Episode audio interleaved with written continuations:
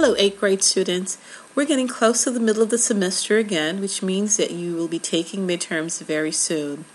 In preparation for your midterm life science exam, I would like you to review the following topics. You need to understand the characteristics of living things. What are the properties that define life? Complex organization of cells. What makes up a cell and the different types of cells? Metabolism. What is involved in the process of metabolism? Hormones. What are the functions of hormones in the body? You should be able to identify at least three different types of hormones and their functions in the body. Reproduction. You should be able to identify and describe asexual and sexual reproduction. We have covered a lot in the last eight weeks, and I know this is quite a bit.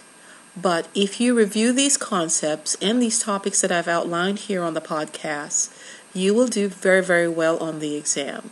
If you have any questions, you have my email and you know where to find me. Good luck. Thank you.